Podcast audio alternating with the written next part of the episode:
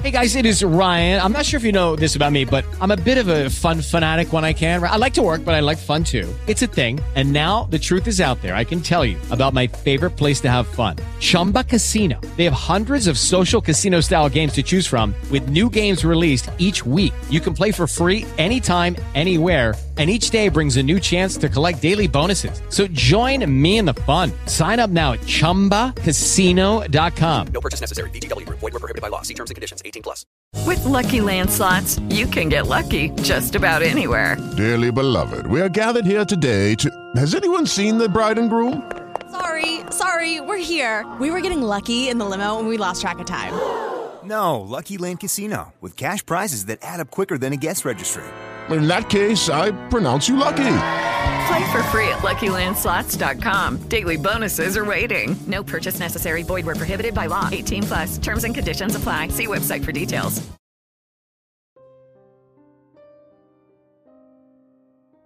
El Tiricuate. En más de una ocasión, cuando era pequeña, escuché primero a mi abuelo y después a mi padre sobre la leyenda del Tiricuate. Mi abuelo y mi padre son originarios del pueblo de Mezcala, una comunidad indígena que ha prevalecido a través del tiempo. Este pueblo conserva tradiciones y costumbres ancestrales que rompen con la cultura de las ciudades. Mezcala es uno de los pueblos que se encuentran cerca de la ribera de Chapala. Cuando era niña, recuerdo que mi padre nos llevó en varias ocasiones, sin embargo, yo no tenía la edad para entender la cultura de los pueblos originarios, siempre me pareció fascinante jugar con niños de ese lugar. Por asuntos de trabajo fue necesario ir a Mezcala, ya que una compañera me pidió que fuera por un hallazgo de piezas prehispánicas que quería mostrarme. No dudé en hacerlo, ya que hace tiempo que quería ir para corroborar todas las cosas que me habían contado, siempre creí que todo era producto de una cosmovisión distinta, que a su vez tenía algo de místico y mágico, por lo tanto, no lo consideraba como verdadero. Me fui por la mañana en mi auto, cuando el sol apenas daba indicios de su salida, no me tomé la molestia de llevar conmigo un mapa, daba por hecho que conocía el lugar.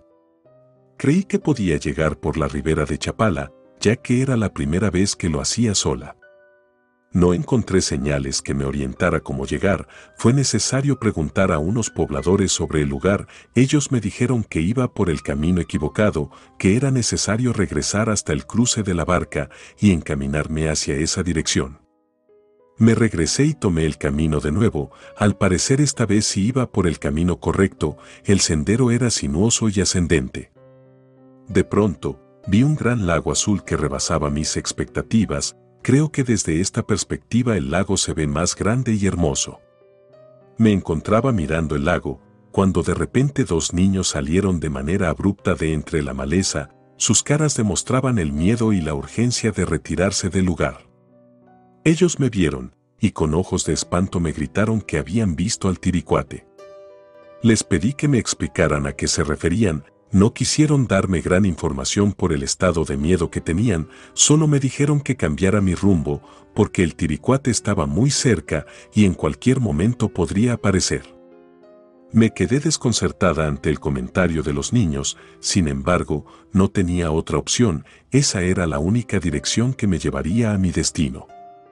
Al entrar al pueblo de Mezcala, me sorprendió encontrarlo tan desolado, había muy pocas personas por las calles, y la mayoría de los negocios estaban cerrados. Qué extraño, pensé, apenas iban a ser las 12 del mediodía, y ver a un pueblo con poca vida no lo consideré normal.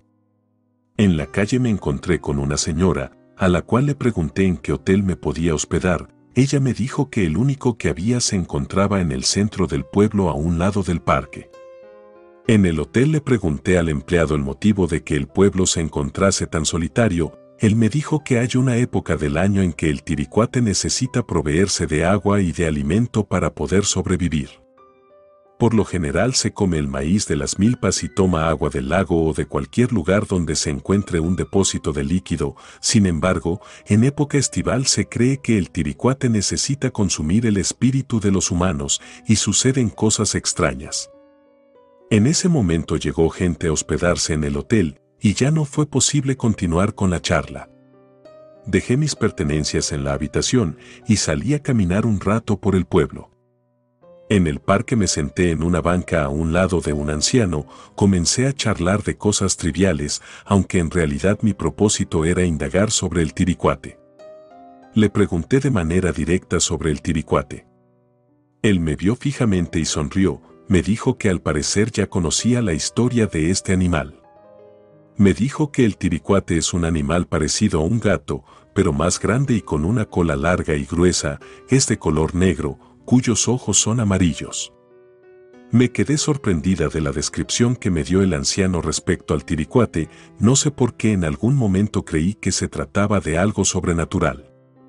Enseguida, el hombre continuó hablando, me compartió que el tiricuate es algo más que un simple animal, su origen data desde los primeros pobladores y desde que él recuerda siempre ha existido y ha sido temido. También me dijo que su inmortalidad se debe a que se roba el espíritu de los humanos, principalmente niños. Cuando ellos duermen se acercan a su lecho y les roba el alma, se acerca a la boca de un niño e inhala todo su espíritu. Cuando el anciano me explicó cómo era que el tiricuate se llevaba el aliento de los niños, me fue imposible creerlo. En ese momento recordé a los niños que encontré y corrían asustados porque lo habían visto. No me pareció del todo creíble la historia que había escuchado, más bien creí que era una leyenda para asustar a los niños. Por la noche me reuní con mi amiga en un restaurante del lugar y comenzamos a charlar. A ella le pregunté sobre la leyenda que se divulgaba en el pueblo y de lo inverosímil que me parecía. Ella me pidió que bajara la voz y que no volviera a repetir eso, porque era la época en que el tiricuate bajaba al pueblo, si bien era cierto que prefería a los niños, aquel que no creyese en él, se le aparecía, y de igual manera se robaba su alma. No podía creer que mi amiga también creyese en esa historia. Al retirarnos del restaurante mi amiga quiso llevarme en su auto. Le dije que no era necesario porque el hotel se encontraba muy cerca, y ella insistió, a lo que yo me negué rotundamente. Me regresé recibiendo la brisa húmeda del lago de Chapala, cuando escuché un ruido detrás de un árbol, me asusté porque pensé que podría ser un ladrón y que me pudiese hacer daño. Me detuve y volteé a todas partes para saber si había alguien. No vi a nadie. Continué el camino rumbo al hotel y de nuevo escuché unos pasos que me seguían. A lo lejos, vi el destello de unos ojos amarillos que me miraban. Ya no me esperé a ver de qué se trataba, corrí con todas las fuerzas que mi cuerpo me dio hasta llegar al hotel. El encargado vio mi rostro, sin cuestionarme nada me llevó un vaso con agua y se sentó a platicar conmigo. Creo que él se imaginaba de qué se trataba el miedo. Me dijo que ya no eran horas para andar en la calle, al menos en esta época. Ya no quise platicar más sobre el supuesto tiricuate, al parecer toda la población de ese lugar se encontraba infectada del mismo pensamiento. Me fui a la habitación para poder olvidarme del asunto y descansar. No demoré mucho tiempo en conciliar el sueño, sin embargo, tuve un sueño extraño, en este un espectro ingresaba por la ventana y me observaba mientras dormía. Después de un rato se acercaba y comenzaba a olfatearme. Desperté de forma abrupta sudando frío y con un cansancio extremo, la cortina de la ventana se movía por el viento, no puedo negar que tuve la impresión de que algo se movía fuera de la ventana cuando me levanté a cerrarla. A partir de ese momento ya no pude dormir, solo por instantes lograba dormir un poco. El pasillo del hotel se encontraba iluminado por una luz tenue y amarilla que se colaba por el intersticio de la puerta de la habitación que me encontraba.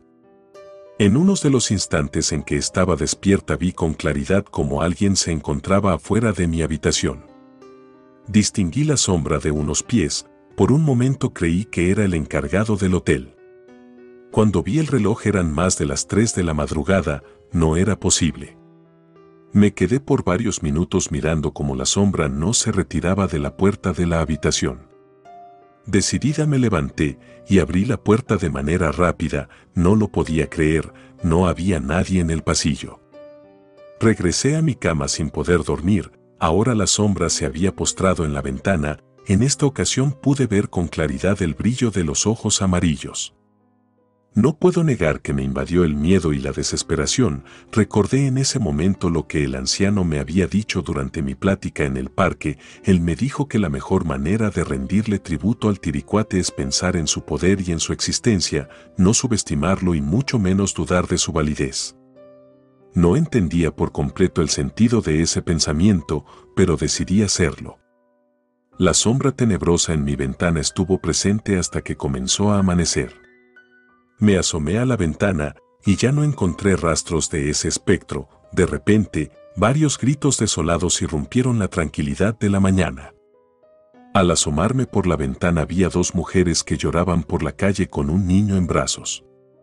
Una de ellas cargaba a un niño de escasos tres años, la otra traía a un bebé. Ambas lloraban por la pérdida de su hijo. Sin esperar bajé a la estancia del hotel, en ese lugar se encontraban congregados varios huéspedes, todos nos encontrábamos consternados por el suceso. El encargado del hotel nos dijo que habían muerto dos niños a causa del tiricuate. Nos volteamos a ver los que estábamos reunidos en el hotel sin dar crédito a lo que decía el hombre. Me acerqué al sujeto y le pregunté si en realidad se debía a eso, y él lo afirmó. Ya no pregunté más. Me alejé del pueblo, con cero intención de volver algún día. Relato escrito y adaptado por Adriana Cuevas.